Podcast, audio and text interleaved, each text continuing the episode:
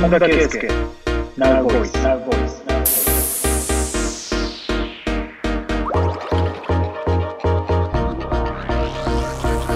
本田圭佑ナウボイス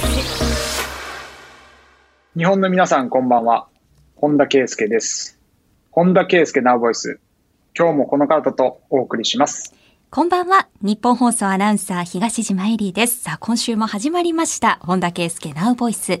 毎週、本田選手の今いらっしゃる場所とリモートでつないで、今の声をお届けする番組で、今夜もたっぷりとお届けしますね。この番組のタイトルにもなっているナウボイスは、世の中に強い影響力を持つアスリートをはじめとした、各界のトップランナーの声が聞き放題になる定額制のプレミアム音声サービスです。このラジオと合わせて、ぜひこちらもチェックックしてみてください。番組ではあなたからのメッセージお待ちしています。本田選手のイメージ、本田選手へのお悩み相談、その他話してほしいことなど何でも nv.1242.com までお寄せください。nowvoice の頭文字 nv.1242.com です。ツイッターの方はハッシュタグ本田圭佑ラジオをつけてつぶやいてください。さて、本田選手、今夜は、この7時台の冒頭から、本田さんのリクエスト曲をおかけしたいんですけれども、今の気分はいかがでしょうか？えー、もう決めてます。はい。はい。ネリーで、えー、ジレンマ。お、どうして今日はこの曲なんでしょで昔よく聞いてて。うええ。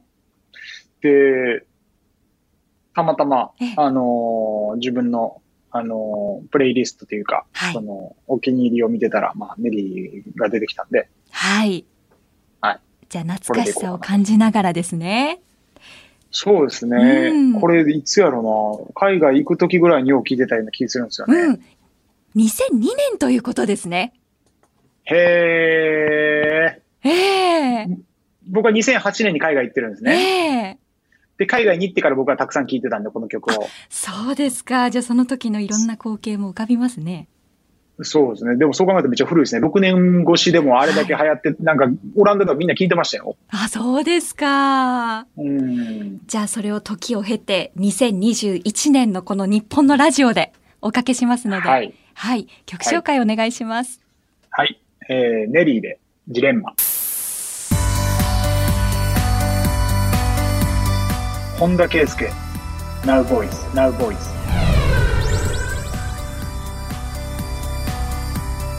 本田圭佑 Now Voice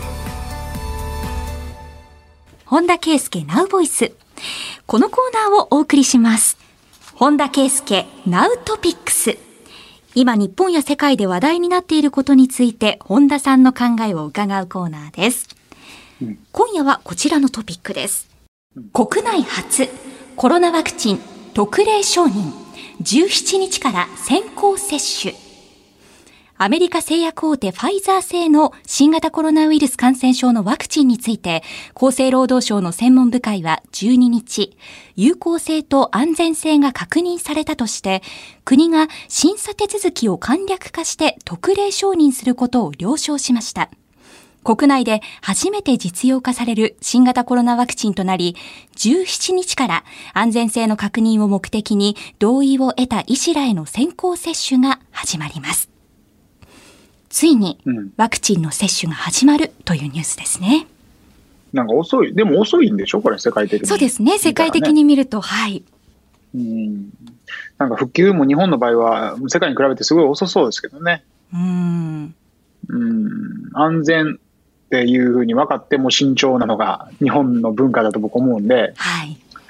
ワクチン実際ネガティブなことも起こってるっていうはニュースも見ますし、うん、日本人の慎重さから言ったら、うん普及、普及速度は、あの、世界に比べると結構置いてかれるんじゃないかなと思いますけどうね。ーん。でも良かったですね。まあ、ようやく。そうですね。もちろんワクチンのあの開発段階から、これは当然でもありますけれども、その不安だったり、受ける受けないへの意見というのは、様々出ていましたけれども、うん。うん。そうですね。に、え、任意なんですよね、でも。どうなんですか？え、医師ら、あまあ、でも同意を得たということが前提になりますので、ある意味任意ですよね。うんはい。そうですよね。任意だったら余計に日本はあの普及速度遅いと思いますよ。うん。うん、でもまあ、オリンピックに向けてとかもこういうことをやってるんでしょうけど、これ、普及しないとね、どうなるのかって思いますよね。うん、本田選手はあのツイッターでは、そのオリンピック東京での開催にはワクチンが大前提であるというふうにもつぶやいていらっしゃいましたね。やっぱ、オリンピックに関しては、僕はもう世論が全てだと思ってるので、だってエンタメの究極系じゃないですか。トップダウンでやるぞとかって言っても、お祭りなんで、みんながお祭りモードじゃなかったら、それどころじゃないっすよね。うん。なので、なんていうんですか、今の流れから言ったら、1ヶ月後、2ヶ月後にいきなりやるぞなんていう雰囲気に、どう考えてもならない中で、いわゆるちゃんとエビデンスが取れたワクチン関係みたいなものが手助け、普及しないことには、まあ世論はひっくり返らないだろうなと思いますよね。うん、そういう意味で言うと、ポジティブな要素も含んだ第一歩と見ていいんでしょうか？あだから可能性がある第一歩ですよね、これはね、うん、あのオリンピック開催に向けての。うん。うん、ね、ここまあ、難しいかもしれないですけど。うん、では、続いてのトピックこちらです。木星の3衛星に20年ぶり大接近へ NASA 探査機のミッション延長2016年から木星を回り続けてきた NASA の探査機ジュノーが今年で完了予定だった探査計画を拡張し木星の衛星やリング、輪に接近して調査を続けることが決まりました。新たに決まったのは2025年9月まで4年にわたる木星とその衛星を42回周回する旅で探査機をサポートする研究者チームはジュノーが何を見つけ出すか心待ちにしているとコメントしています。うんはい。いや、確かにワクワクするニュースだなと思いますね。はい。宇宙好きの本田選手で言うと、こういう木星という神秘を感じますか？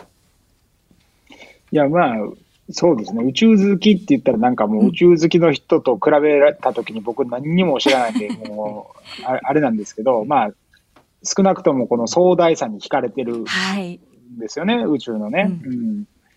それをね、まだ、今特に宇宙ブームなんですよね、もうなんか。はい、感じますよね。昔にもあったかもしれないですけど、うん、うん感じますね。全然、うん、イーロン・マスクあたりがスペース X で頑張ってるおかげで、なんか、NASA とかも今回もしかしたらちょっと維持張ってんちゃうかなぐらい、ね、思う 思うようになりましたもんね。ええー、宇宙全体でもそうですけれども、まず2021年6月には太陽系最大の衛星であるガニメデのそばを通過して、22年には生命の存在が期待されているエウロパに接近するんですって。で、さらには硫黄の霜が降り積もり、激しい火山活動が続く衛星イオへ近づくという予定で、ここまでで東島ついていくのがいっぱいいっぱいなんですけど。いやね、これ宇宙ね、あのね、はい、宇宙、宇宙文学にちょっとね、一つクレームをつけたいのはね、はい。名前の付け方がね、名前、名前がね、ひどいんですよ。なんかね、なんたらなんたらみたいなのがね、はい、もっとね、なんかもう、簡単にしてほしい。もう全然覚えられへんそうですね。今で言うガニメでエウロパイオとかいう感覚ですよね。うん、そう、そう。はい。うん。多分研究者が変わってて、見つけた人がつけていいとかとかあるから、だから変わってるんでしょうね。えー、なんだと分かりやすいですかね。いやいやいや、なんかアニメの名前にするとか。グラップラー？いや、まあ、キャラクター、キャラクターのね、キャラクターになんか、うん、キャラクターの名前ってみんな覚えれるじゃないですか。そうですね。うん、確かに。そういう配慮が少し欲しい感じもね、一般人からするとありますけれどもね。いやいやいや。はい。いや、でも本当楽しみですね。なんか、木星か。うん、はい。えらい遠そうやな。そうですね。まずは距離を考えてしまいますよね。うん。はい。火星の次でしょ？そうですよね。そうですね。科目。科目ですから、ね。科目なんで。はい。ね。はい。遠い。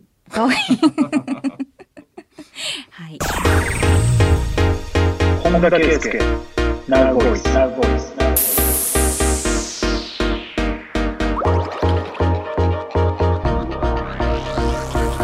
本田圭佑。ナウボイス。公衆電話削減へ。20年間で利用は50分の1まで減少総務省が公衆電話の削減に向けた検討に入ることが分かりました全国一律の設置が義務付けられている中、街中の台数を減らしつつ、災害時の避難所への重点配備を模索します。携帯電話の普及に伴って利用者の減少が続き、維持コストが問題になる中で、効率的な運用方法を検証します。公衆電話。まだあったんですね。ちょっとその感覚ですよね。うん、うん、その感覚ですね。うん。海外はどうですか？いや、見ないですよ。あ、そうですか。うん、僕が見ない風にしてるだけなのかな、わ、うん、かんないですね。でも、僕は見てないつもりですね。うん、じゃあ、こう、今いらっしゃるところのお家の周りとかもパッと見当たらないような状況。思い出してくださったんですね、今ね。ええ、ある、あるんかな？なんか、うん、そう考えたらほんますごいスピードで進化してんな。そうなんですよね。まあ、お家の電話ができ、そして個人用の携帯電話ができ、それがパソコンを兼ねるようにもなり。いやー、次のスマートフォンが何に変わるかが一番興味深いな次の進化って何なんでしょうね。今かなりのことできますよ。いっぱいあると思うんですけど、僕はもうなんか、チップをもう、脳みそに埋め込んで、もうそれが携帯の代わりになるみたいな。えでも、それってもしかすると遠くないかもしれないですね。あの、北欧の研究で、あの、人の皮膚の内側に IC チップを入れて、それをもうあの、キャッシュレスにそのまま使えるっていうのが、うん運用が始まっているという記事を読んだことがあるんですけれども。まあね、これは本当、技術的にはもうその通りでできるんですよ。うん、でも多分、ここで問題になってくるのは、もう前のあの、なんか、タトゥーのなんかこう、なんかこう、今日本で、あのー、誰でしたっけ？井岡さん。井岡さん、はい。井岡さんのやつで問題になってたじゃないですか。はい、それと同じでもう、もうなんか、道徳的なとか法律的な話になるでしょうね。うん、そうですよね。うん。デリケートな部分ではありますけれども。うん、許されるなら僕はさっさと、なんか、うん、もうやり、や、自分で試してみたいですけどね。先陣切りますか、本田さん。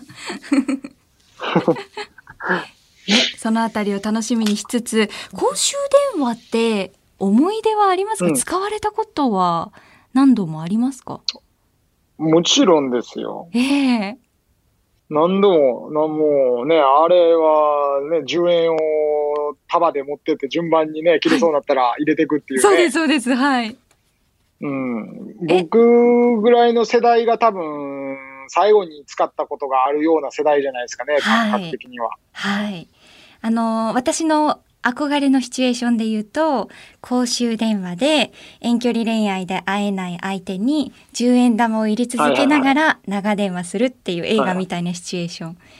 やったことないですか、はいはいはいな、それさすがに僕が、あのー、携帯を持ったのが、大体そういう異性をこう、意識し始めた、もう、中学校ぐらいから携帯を持ってたので。そうか、もうその頃から、そうですよね。中3、中3の際、あのね、あれなんですよ。これ話していいんかわかんないですけど、まあ、まあ、うちの、まあ、おじいちゃん、あの、祖父はもう亡くなってて、祖母はもう、まあ、この、あの、ラジオは100%聞いてないんで、あのー、正確には僕、携帯を買ってもらったのは、その高校1年生なんですはい。星稜高校、大阪の、生まれ、生まれ育った大阪から石川県の星稜高校に行くときに、はい。まあ、あの、携帯をね、うん、必要だっていうんで買ってもらったんですね。はい。でも当然ながら、もう中学校の時から、あの、医師、異性を移籍するような年代になってますし、そうですね。そう、やっぱりいろいろ友達とのこのつながりっていうのもものすごくこう、あの、なんですか、欲求がある年代、はい、年代ですから、はい、小遣いをもらって、うんえっ、と、その小遣いで僕、あの、プリペイドの携帯買って、あの、ずっと使ってたんですあ、なるほど。はい。そう、でもそれ僕バレたらめっちゃ怒られるんで、そ、そんなにお小遣い使うなってこと言われるんで、ええ結局サッカーの練習で疲れたりして、おにぎり買ったり、なんかその栄養補給するのにお小遣いをもらってたんですね。そうですよね。うん。でもやっぱり年頃の僕は、こう見た目を気にするなんか、あのージェルを買ったりとか、はい。うん、あのーそういう友達と連絡取るための、あのー携帯を、プリペイドカードを買ったりとかえ、えええそこにもうほぼほぼ小遣いの大半はなくなっていってましたね。本田さん、それ大こ事です。れ、うん。心の栄養ですか？ら。はい。僕の、あの、祖母に聞かれたら多分怒られますね、今。じゃあ今回にじ時効か。ね、もう、もういいんじゃないですか、本田さん。うん、ね。そんな思い出が。そっか、その時代なんですよね。まあ、おばあちゃまも分かっていらっしゃるんじゃないですか？実は。いえいえいえいや、もう僕完璧に、あのーちょっと、スパルタ教、うちスパルタ教育やったんで、ええうん。ゲームやりすぎて帰ってきてゲームが壊れてたことあったりもありましたからね。それはおばあ様が。多分、トンカチかなんかで潰してたの潰してたんでしょうね。バラバラバラ、帰ったらバラバラになってました。ええそうですか。はい。なんで僕は友達のところに行ってゲームをするっていう習慣がもうやっぱ、あのー定着してましたね。そのぐらいスパルタで、じゃあ、この箇所だけ何とぞおばあ様の耳に入らないように。時効かどうかギリギリですので。あーまあ、まあまあまあ、今度、あの、家族で旅行した時に僕直接言います。直接対決。じ、じ、実はって。その時のおばあ様のリアクションまた教えてください、ぜひ。了解です。はい、ありがとうございました。今週のトピックスでした。本田圭佑、ナウボーイ。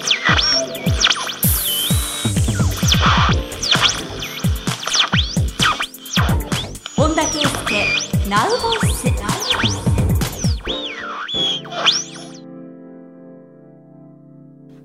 時刻は夜8時になりました。改めまして、本田圭佑です。えー本田圭佑ナウボイス。引き続きこの方とお送りいたします。こんばんは。日本放送東島えりです。さあ、日本放送をお聞きの皆さんはこの時間からどうぞお付き合いくださいね。本田選手、この時間から聞ける地域も増えたということで、まずは、うん先日報じられましたポルトガルポルティモネンセの選手登録の件について、本田選手の言葉でぜひ改めてお話を伺いたいんですが、まずは経緯を伺えますか？もともと、えー2月4日までに、はい。ポルトガルの移籍市場っていうのが開かれているとええいう、まあ、オープンな情報がまああって、僕は2月の2日の夜の11時58分ぐらいにはい。サインをしたんですけど、はい。その理由がなんか表に出てる情報とは違って、コロナの影響でどっかシーズン途中で、この移籍市場の期間が、えー変更になってたらしいんです。うん。それが2月2日の夜の12時までだったんですね。ええで、それに途中で関係者全員が気づいてう、ん。で、まあ、急に叩き起こされ、僕寝てたんですけどえ、え。叩き起こされて、で、まあ、サインするっていうことなんで、あと2日ぐらいあると思ってたんで、うんまあ、あと2日ぐらいはいろいろゆっくりどうしようか決めようかな。まだ、まだ本当に最終最後決めてなかったんですよ。でももうせかされたんで、もう決めるって感じで、もうとにかくもう、契約の内容も確認しながらすぐサインして、はい。そこまでは良かったんですよね。じゃあこれで晴れて、まあ、ポルテモネンセの選手かと思ってたら、なんかその、やっぱ登録に間に合わなかったみたいで、ええはい。登録に間に合わなかった理由、細かいところは分からないけど、単純に間に合わなかった、多分時間的に厳しかったでしょうね。で、それがまずポイントとしてはまず一つなんですね。うんで、もう一つあるのが、移籍市場とは関係のないプレイヤーっていうのが、フリーエージェントと言われる僕の今の立場の選手なんですよ。ええパッと聞いてもらった人は、あれ？移籍市場ってフリーエージェントの人って関係ないんじゃないの、うん本田圭佑選手は今フリーですよね。はい。これが僕もその認識だったので、はい。なんだったら2月4日に決めなくてもいいと思ってたんですよ。うんなんかこれもみんな関係者が急に気づいたのにつながってるんですけど、フリー選手はなんか夏の段階、えっと、ちなみに移籍市場というのはサッカー界2回ありまして、はい。夏と冬なんですねうん。で夏のタイミングの移籍市場が閉まった段階でフリーの選手のみ、うんその選手のみがフリーエージェントとして認められるっていうようなルールらしいんですよ。僕は冬からボタフォをやめてフリーになってるんですね。はい。この選手はフリーエージェントとは、なんか、あの、いわその条件は満たさないみたいなんです。で、結果僕は移籍期間内にサインをしないといけなくなりました。それに気づいたのが、まあもうめちゃめちゃギリギリの2月、えー2月2日の夜の11時57分でした。うんそこから提出したけど、登録期間内には登録が間に合いませんでした。うんで、今なんですけど、僕はということで、えっと、ここで登録ができなかったので、ええまあ、移籍先探さんたんですね。それはでも本田選手率直にお話があった時っていうのは驚かれましたよね。いや、そんなでもないですけどね。あ、そうですか。ニュース見て、ニュースに出てたんで、あ、もしかしたら、えあなんか、間に合間に合わなかったのかなと思って。あ、じゃあその可能性もどこかにあったわけですね。ああ、うんなるほど。そのサインの時の状況っていう慌ただしさっていうのは会見でもお話しされていましたけれども、うん遺跡ってこう改めてこう一般的に応援する身からすると複雑だなというふうな印象も受けたんですが。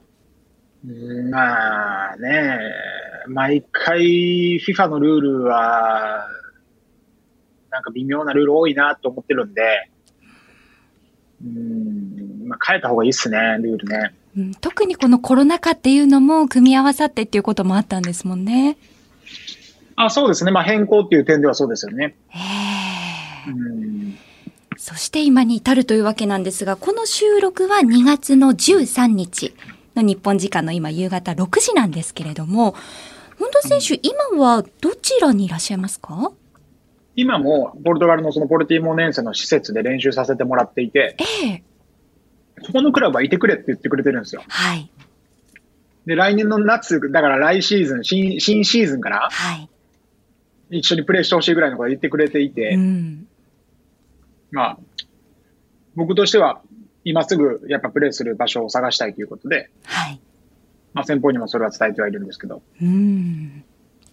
見つかるまではここで練習すると思います。あ、そうですか。じゃあ練習を続けながら、あの、移籍に向けての交渉ももちろん進んでいるという状況でしょうか？そうですね。ええ今ですね、候補に上がっているチームというのは、お話しできる範囲でいかがでしょうか？えー、いくつかあるんですけど、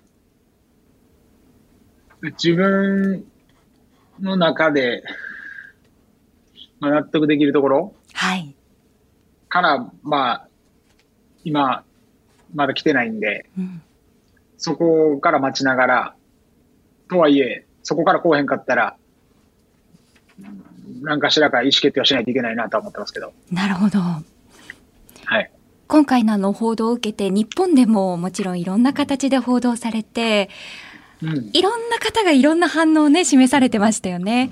で、日本に対する全然わかんないです、僕。あ、そうですか。あの、本田選手に、あの、はい日本にね、ぜひ帰ってきてほしいっていう声もありながら、はいで、本田選手はよく日本への思いっていうのも、このラジオでもね、お話しされていますけれども、うん。ね、うんそのあたりっていうのは、まずは嬉しいものですか？日本に帰ってきてほしいって言われることには、もちろん、あの、嬉しい、率直に嬉しいな、嬉しいですね。ええうん。うん。戻らないんですけど。ね、そこはね、選択の問題ではありますけどね。はい。そうですね。うん。なんか、うん、僕の感覚値では、ツイツイッターでも言ったんですけど、はい。なんか、実家に戻る感覚に近いんですよ、日本に戻る感覚が。はい。はい。1年に1、2回しかみんなふるさとに帰らないと思うんですよ。うん、そんな感覚なんですよね。うん。これ理解されてないって、もし言われるんやったら、もうそそれはもう価値観の違いなんで、うん。はい。多分分かってくれる人結構いるんちゃうかなと思うんですけどね。でも実家っていう言葉のニュアンスが表現しているように、もう好きとか嫌いとかではないですもんね。日本がどうこうっていうよりは、当たり前に存在するふるさとですよね。事実は変わらないっていう感じですよね。はい。そうですね。まだその海外で実力を試したいっていう感覚が強くていらっしゃるんですよね。そうですね。うん。まだまだやれると思ってるんで。はい。あの、報道が出て、日本時間ではもう夜でしたけれども、本田選手があの、音声配信サービス、ナウボイスの方で、すぐライブ配信をやられていまして、2月10日の水曜日でしたね。スポーツライターの木崎真也さんと、そしてあの2チャンネルの解説者ひろゆきさんもまたライブ配信参加されて、はい、聞いておりましたが、うん、本田選手の声がどんなテンションなのか、ドキドキしながら開いたんですよ、ライブ配信。はいはいはい、はい、なんかこう、真っ先に、あ、元気だといいなってまず思ったんですよね。心配してくれたんですね。本田選手がこれで、落ち込んでたらどうしようと思って。全然全然、あの、こんな出来事、人間がくしゃみするぐらいの出来事じゃないですか？心配してくれてたのは嬉しいですけど、はい、あの心配しなくていい範囲内の出来事なんで、はい、本当お気になさらず。それを聞いて、ね、あの、ほん、あのホンダはまたなんか、ああだこうだ、これでまたバタバタする楽しんでんだろうなぐらいに思っといてくれれば。でもちょっと反省しました。あの、ライブ配信でも最終的には、人生何が起きるかわからないから、楽しいじゃん、面白いじゃんっておっしゃっていて、あ、まだ本田選手のこと分かってなかったなと。自分自身で。東尾島さんもあの、はい、イメージをちょっと投稿してもらってそうですよね。うん、はい。私もまたコツコツ、本田選手に一歩ずつ近づいていこうと思いながら、はい、決意を新たにした出来事でもありました。はい。さあ、本田選手、今日この後はですね、はい、スペシャルゲスト、スキージャンプのレジェンド、笠井紀明選手との対談の模様をお届けします。いつもあのゲストの方はサプライズで登場していただくんですが、今回は事前に本田さんの耳に入ってたんですもんね。いや、もうなんかスタッフビビってんなレジェンドですからっていうのがあったんでしょうね。そうそう。はいそれも踏まえてぜひ楽しんでいただければと思います。うん、お知らせの後早速スペシャルゲスト、笠井紀明選手の登場です。本田圭佑、Now Voice。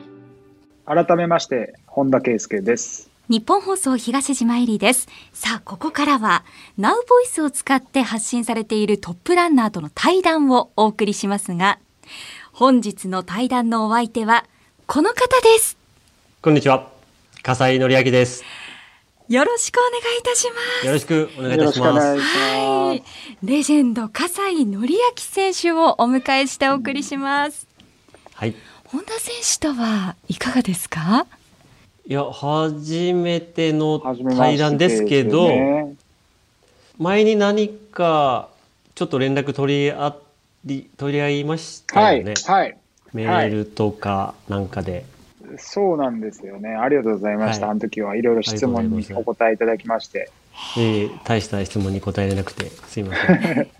じっくりお話しされるのはこれが初めての機会ということなんですね。はい、生声では初めてですね。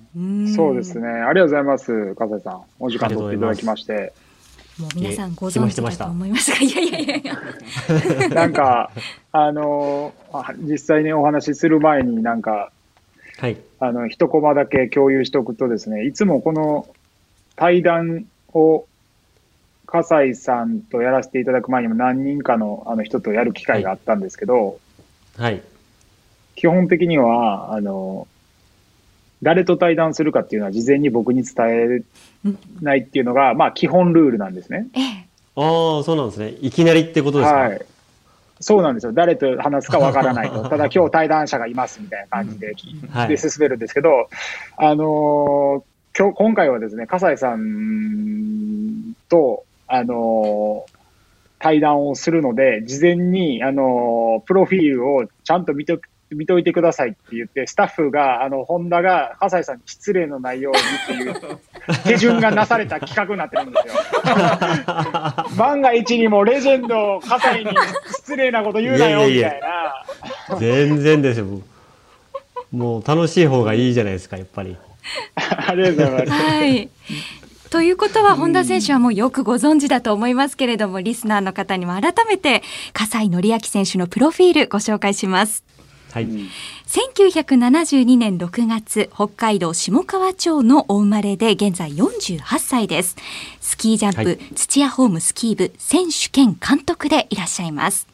ワールドカップへは、東海第四高校1年生の1988年に初出場。2014年に最年長で優勝されます。冬季オリンピックは史上最多8回出場されて1994年リレハンメルオリンピック団体で銀メダル。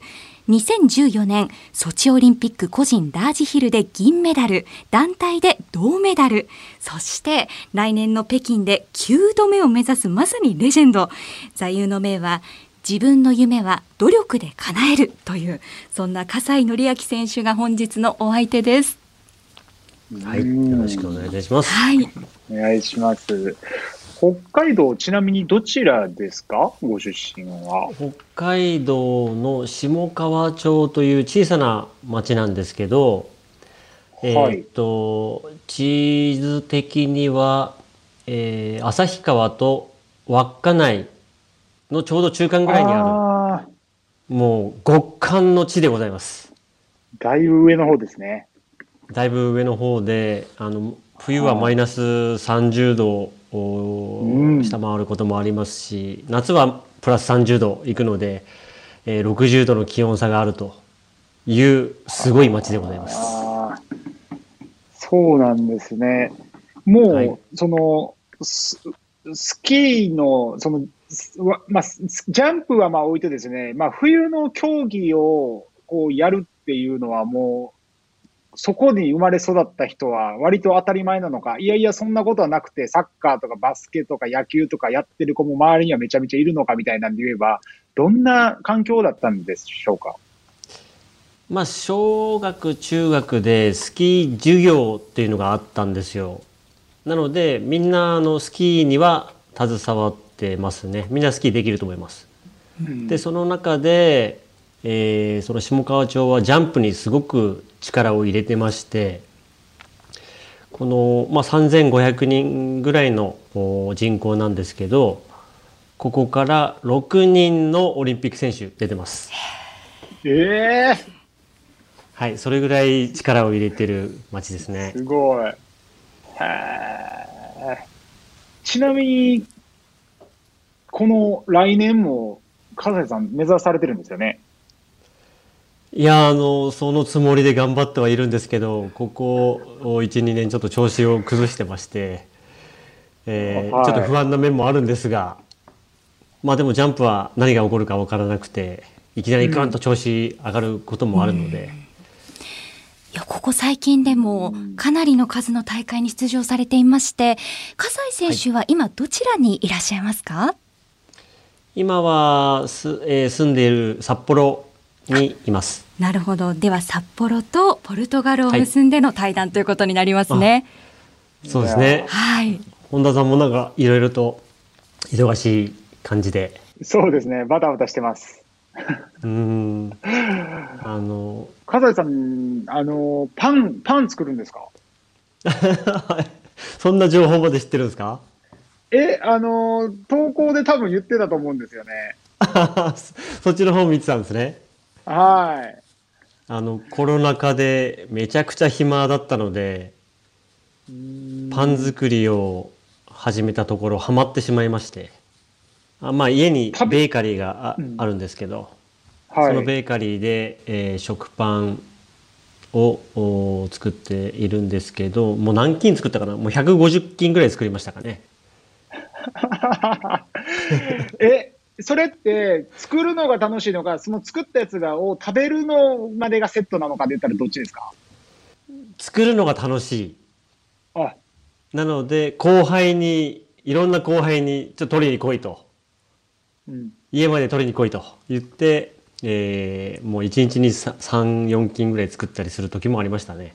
あと合宿に持ってってベーカリーを持ってって、えー、後輩たちに作って食べろという感じで喜んでくれるのが好きですね。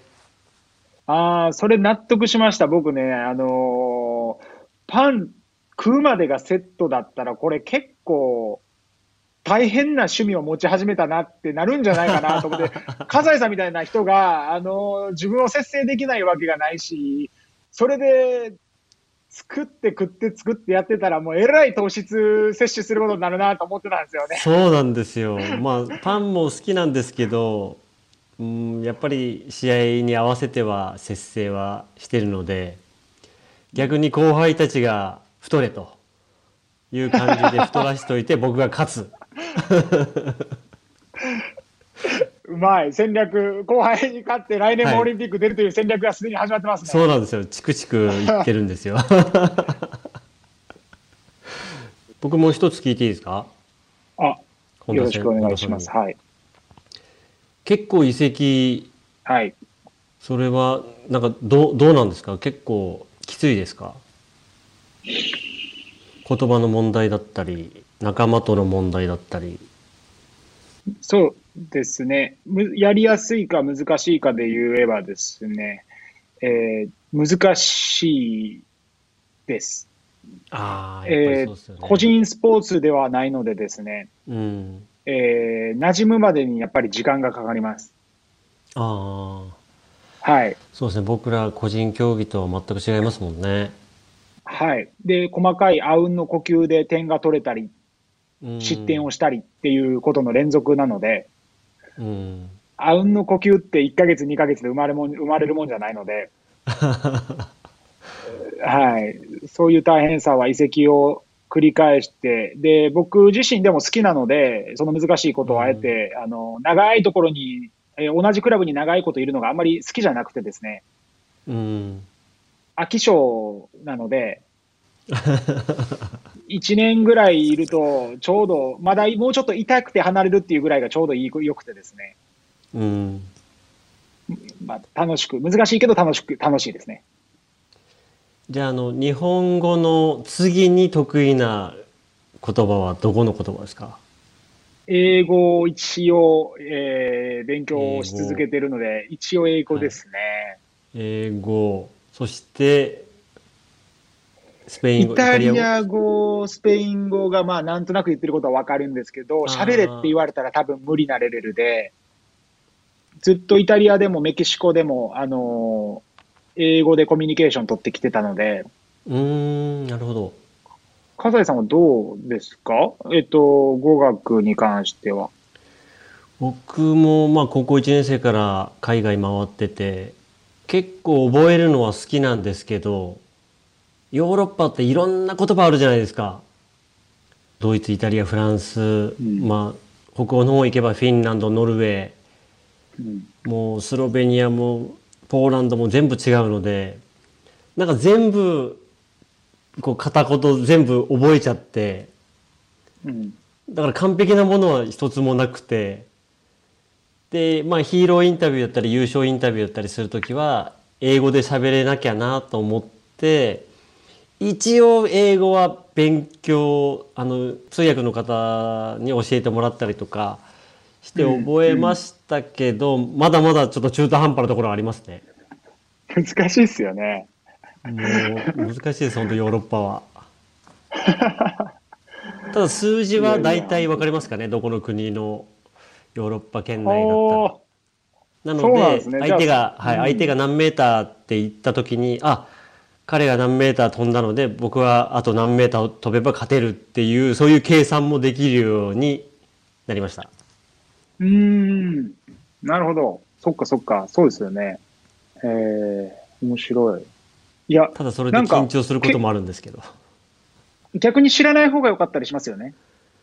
あの最近の後輩若い後輩たちはあの全く知らないのであの、多分知らない、知らないでパーンって飛んだ方が勝っちゃったりしてるのかななんて思ったりもしてるんですけど、計算はしないと思います。あ彼が何メーター飛んだのでっていうのは。そっちの方がいいのかな？スキージャンプって、ジャンプ力が高かったら勝ちやすいんですか？それともなんかもう全然そんなことじゃないんですか？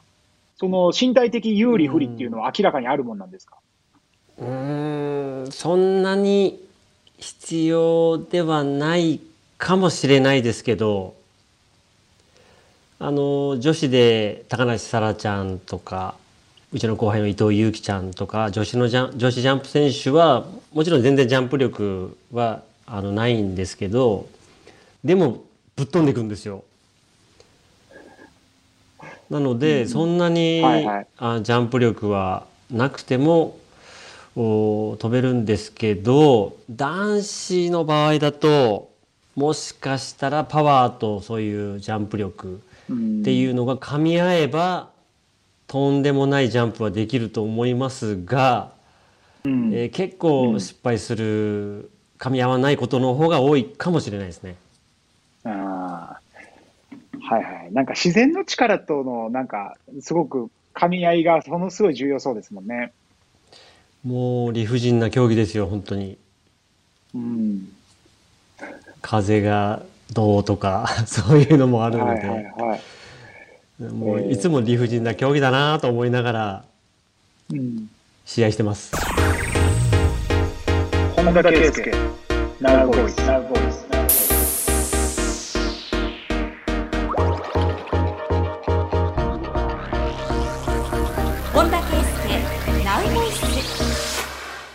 僕聞きたかったのが、あれだけスキー場にいらっしゃってジャンプをしてるわけじゃないですか。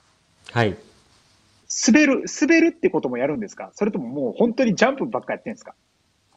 普通のアルペンスキーってことですか？はい。普通のアルペンスキーはやらないですね。あ、それやっぱ聞きたかったんですよ。あんなに近くにあんなに面白そうな滑る場所があるのに、す滑って楽しまへんのかなと思ってたんですよね。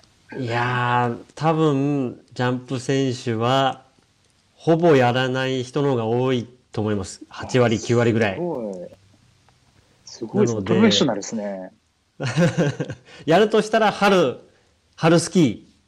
シーズン終わって、時間ができたら滑ろうかなって思う人はいるかもしれないんですけど、僕、あの、こう見えても寒いの嫌いなので、大嫌いなんですよ。なので、あの、シーズン終わったらもう、雪は見たくないんですよ。もう。それはもう意外すぎて。もう寒いの大嫌いなんですけど、生まれたところがマイナス30度も行くところで、うんうん、もう冬になったらしょうがないなって思ってやってるんですけど、なのでシーズン終わったらもう一気にシャットダウンもう冬のことは考えない、スキーもやりたくない、そういう感じでいつも過ごしています。ちゃくちゃ面白いですね。笠井さん、なんか、このままいったら、あれですよね。多分、還暦ぐらいまで元気やられやられますよね。みんな期待してると思いますよ。そうですね。次の北京で50の年ですね。50の年。その次の4年後が54でイタリアでオリンピック。うん、で、その次の4年後が58で札幌オリンピックが招致してます、今。はあ。はい。そんなの来ちゃったらもう地元ですよ。出ないと、それだけは出ましょう。だから58まで行ったとしたらもう還暦までやりたくなっちゃいますね。いや、還暦ジャンパー、葛西紀明って、あの、呼ばれようかなと。呼ばれたいなともうその時は確実に応援応援に駆けつけます。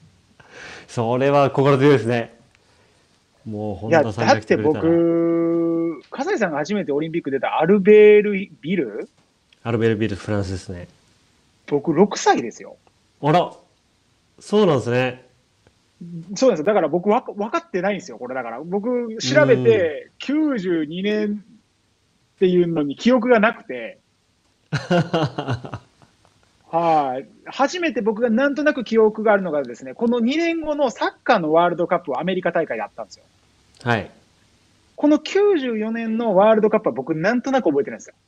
うん。それが8歳なんですよ。なるほど。うんもうやってましたか、サッカー。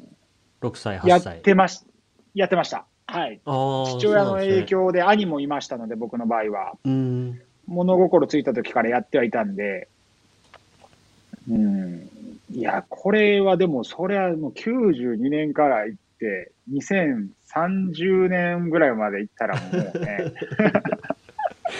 10回、10回 ?11 回 ?11 回ですね。まあ、出れればの話ですけど、はい。いやいやいやいや。それはもう夢のまた夢ですね、僕の中の。でも夢のまた夢の夢ぐらいをもうすでにね、あのもう8回出てる時点で、あの1回も出れない人が世の中にはもう9割9分 1, 1回も出れないわけですから。それは8回出るっていうことがもう、でもオリンピック8回出るっていうのなんか僕最近なんかずっと、あの、なんですか、その、ワールドカップもう4年に1回なので、はい。あの、サッカー史上で8回出てる人っていうのはいないんですよ。おあ、そうなんです、ね、そうなんですよ。だから、そうなんです。だから、その僕に、僕からしたら、8回っていう数字が、もうなんかちょっと漫画の世界で、現実、現実じゃないやんみたいな。だってサッカー選手でそんな人いないし、みたいな。うん。12回行ったらもう漫画というかもう映画になると思いますよ、間違いなく。映画になる。あれでも本田さんも次、次というか今年か。そうですね。目指して、はい。くださいっていうあれば、出ますよね、もちろん。そうですね。あれ、あれば、まず僕も、僕の方がでも、こんな年齢なのに、あの、なんか、笠井さんより多分出れる可能性低いような状況ではあるんですけど、でも、いやいや、そんなことないでしょ。まあ、ややれるだけはやろうと、後悔しないようにやろうっていうふうに、一応もう出るんだっていう、一応、意思は決めて練習してます。はい。うん。いや、出てほしいです。うん、僕、応援に行きます。これを機に。ぜひ、その時は。ね、まずね、もうオリンピック、まずちゃんとやってほしいですけどね。そうですね。あの、笠井さん、監督もやられてるじゃないですか、今。はい。僕も監督を実は、えー、やってまして。えっ、ー、と、どこ、どっか、かタイじゃないし。カンボジアの、カンボジアカンボジアの代表の監督を、はい、えー、2年間やっていて、指導者としては、はい、あのー、スタートしてるんですね。うん。なんで、その指導者論みたいなものも多分、結構僕は、あのー、自分の哲学がありまして。はい。どうでどうでしたか、監督やってみて。僕はもうめちゃくちゃ人の成長にコミットするのが大好きなので、あもうこれは子供の頃からそうでした。同級生とかにもあの指示とかアドバイス出したりするようなタイプだの人間だったので、はい。大好き。間違いなく、もうコーチになって、監督になって、もうあれですね、名コーチになりますね。その辺はどうなんですか？加瀬さん自身は、えっ、ー、と、指導者としての側面は多分あまりまだお話になられてない、はい、僕もあんま聞いたことないんであれなんですけど。そうですね、僕2009年から監督兼選手になりまして、で、まあ後輩たちを世界の舞台に立たせたいという気持ちで、えー、アドバイスやトレーニング等やってきて、で、あの僕の後輩に小林陵侑っていう今24歳の選手がいるんですけど2年前に、えー、ワールドカップ世界チャンピオン総合チャンピオンになったんですよね。うん、僕もまだそのワールドカップ総合チャンピオンっていうのを取ったことがなくて最高3位ですかね。それをあのいとも簡単に抜かれてしまいまして。で年間13勝するというすごい記録も出して僕6勝しかしたことなかったんですけど、ちょっとあの教えすぎたかなっていうのもあります。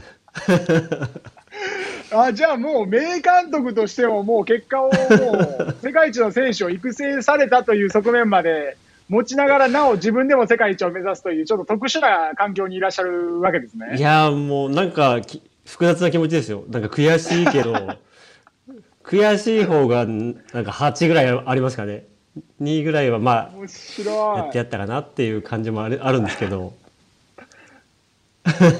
そうですねやっぱでもそこは悔しいなかなか勝てなくて。悔しい気持ちの方が悔しい気持ちの方が大きいっていうのはやっぱりそのやっぱりプレイヤーとしてのこだわりが本当ひたすら強いんですね。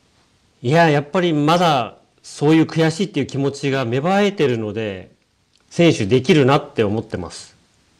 うん、もう他の選手に語れるとやっぱり悔しいですもんね。これがやっぱり悔しくなくてお前ら勝て勝てみたいなそんな感じだともうやめてると思いますねいやサッカー界にもレジェンドがいましていますねはい。あの、やっぱり 悔しい気持ち持ってますね、笠井さんも、そのサッカー界のレジェンドも、いつまでも。うん、大事っすね。うん、勉強になります。なんか東島さん、なんかどうですか？なんかまだ、ね、もう逆に時間、僕はもういつまでも話してられるんですけど、多分、笠井さんも。ええー、ラジオも問題やろうし。寒さが苦手という言葉に衝撃を受けながらですね。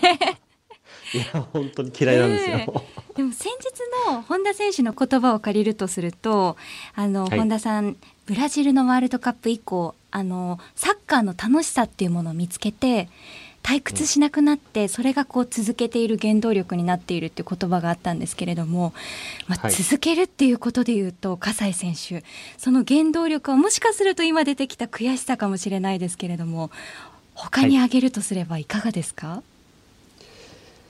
い、いやもちろん楽しもう好きだから愛してるから自分のジャンプを。で悔しいから頑張って勝つ。うんその中になんかやっぱりたくさんの人を応援してくれるじゃないですか。その応援してくれる、まあ、家族友人知人、会社そういった方たちの期待に応えたいって気持ちが、なんか強くなりましたね。オリンピックでメダル取ってから。どこ行ってもあの「ああレジェンド頑張ってるね」って言われるとこっちも頑張るこっちも頑張るし、で頑張ったらその分また他のみんながこう元気になるっていうそれを見るとうわあ頑張ってきてよかったらもっと頑張ろうっていうふうになりますね。思いをもちろん感じることは強く感じられると思うんですけど実際にあの大会の場で、あの声援とかその感覚っていうのは体感ではどうなんでしょうか、はい、いや若い頃はもうすごいプレッシャーありましたけど、えー、30超えてからはなんかあんまり気にならなくなりましたね。はあ、はい、それは何なんでしょう？何の違いなんでしょう？と。何の違いなんですか？多分若い頃緊張しすぎたと思います。なんかプレッシャーに押しつぶされたというか、もうオリンピックっていうこのなんか潜在意識をこう頭に埋め込まれてるので、これはすごい競技だ頑張らなきゃダメだっていうのを頭の中になんか埋め込まれてるので、それでもうああちょっと失敗したらどうしようとかそういうのがあってなんか頑張りすぎちゃってオリンピックで疲れてダメだっていうことがもう多々ありました、その一つのジャンプへのプレッシャーもそうですし大会でいうとやはりメダルだったり順位っていうプレッシャーもまた一つ違うプレッシャーなんでしょうか、はい、そうですね。そのプレッシャーはその、オリンピックという潜在意識にやられてると思います。はあ、これは競技が違っても、ええ、本田選手も、ね、はい、あとはまあその4年の周期に自分の調子があの合えばちょうどこう、まあ、下り坂の調子もあるしのこうだんだん登ってきた時もあるし、こう頂点にいる時もあるし、その周期がちょうど4年のオリンピックのここのトップに来た時にメダルが取れるんだっていうのはそのソチの2014年の時に初めて分かりましたね。こういう周期というかタイミングがあるんだなみたいな。その時の感覚ってどういう感覚なんでしょうか？すべてがうまくはまるという。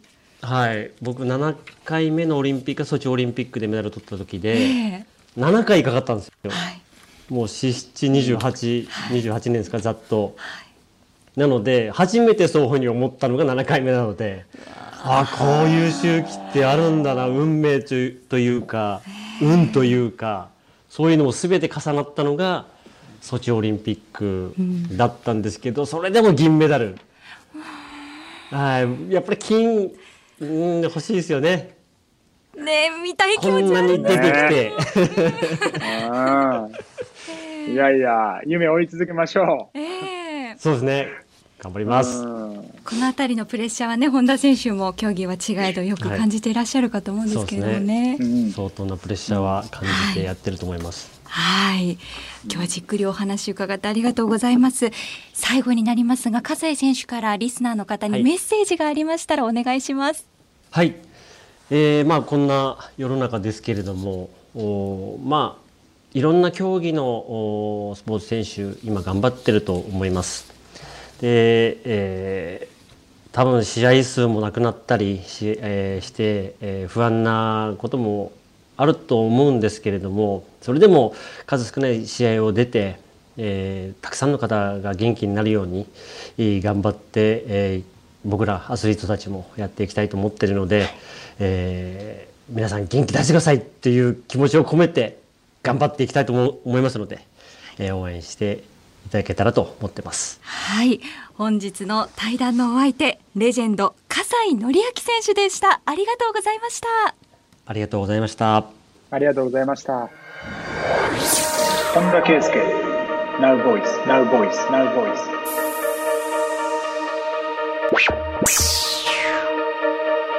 本田圭佑 Now Voice 鎌倉市にお住まいのカラーゲインタルタルデラさんこの間のナウボイスで一番好きな映画はゴッドファーザーと言っていましたが、ゴッドファーザーの好きなところはどんなところですか？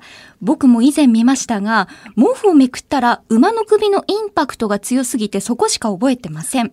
一番最初のところね。ごめんなさい。私、ゴッドファーザーを見たことがなくて、この毛布めくったら馬の首っていうのが全然わからないんですけど。はいはいはい、はい。あの、これはね、ゴッドファーザーを本当に語るんやったらね、えちょっともうちょっとクローズなとこでやった方がいいかもしれないね。ホンダのシネマ始まりますか？新コーナー。うん。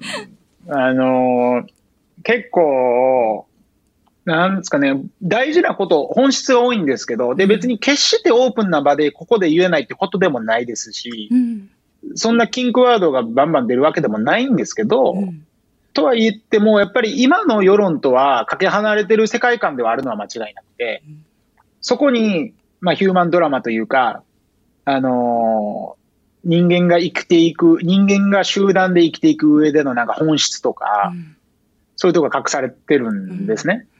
うん、で、まあ、馬のシーンも、はい、まあ、一番最初のシーンなんですけど、まあまあ、そういう一コマですよね。だからまあ、いついつかね、あのーこれ話し始めるとまさに、あの、ホンダの本棚じゃないけども、時間を押すだけなので、あの、まあ、このぐらいの触りの程度にしておいて、まだどこかでこの話を深く、なんか、できる。ね日日が来たらいいなとは思っておりますね。ああ、じゃあまたこの作品にも本田選手を紐解くヒントが、これ表面上じゃなくて本質っていう部分でですね。あるそうですね。本質、うん。表面上は全くただのマフィアムービーなんで、これ。ええー、本質の部分から。完全バ、完全バイオレンスなんで。ええー、そうですね。本質はめちゃくちゃ学びがありますね。なるほど。またちょっとヒントをいただきましたね。うん、いつかやりましょう。これぜひ追いつきますので、ね、お待ちくださいね。うん、本田圭佑、Now Boy。田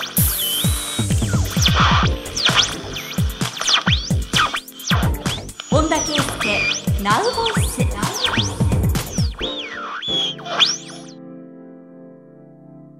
夜7時からお送りしてきました。本田圭佑ナウボイス。お別れのお時間です。今日はレジェンド笠井紀明選手との対談もありましたね。